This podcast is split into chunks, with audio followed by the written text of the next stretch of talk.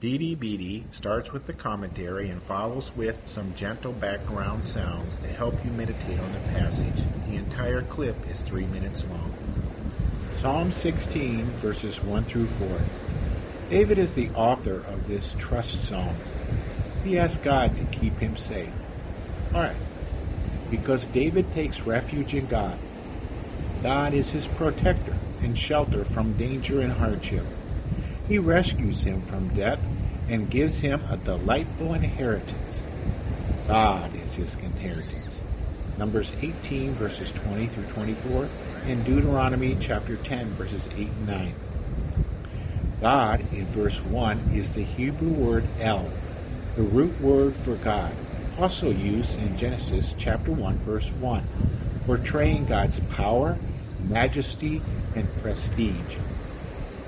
The first Lord in verse 2 is the Hebrew word Yahweh, Y-H-W-H, the covenant name of God given to Moses at the burning bush.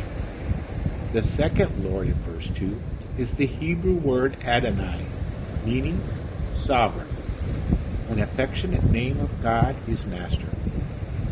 God inspired David to use three names of God because this psalm is also a prophecy psalm.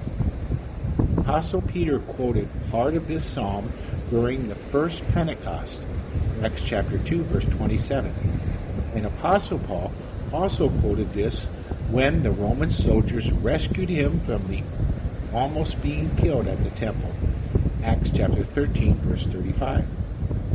The Holy Spirit inspired them to see that God was referring to Jesus' resurrection from the dead.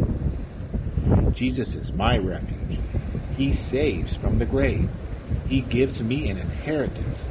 Jesus is my inheritance. As Jesus rose from the grave, so will I. I take refuge in Jesus. Those who run after other gods will forever reap sorrow. I will forever reap the joy of my Lord and my God, El Yahweh.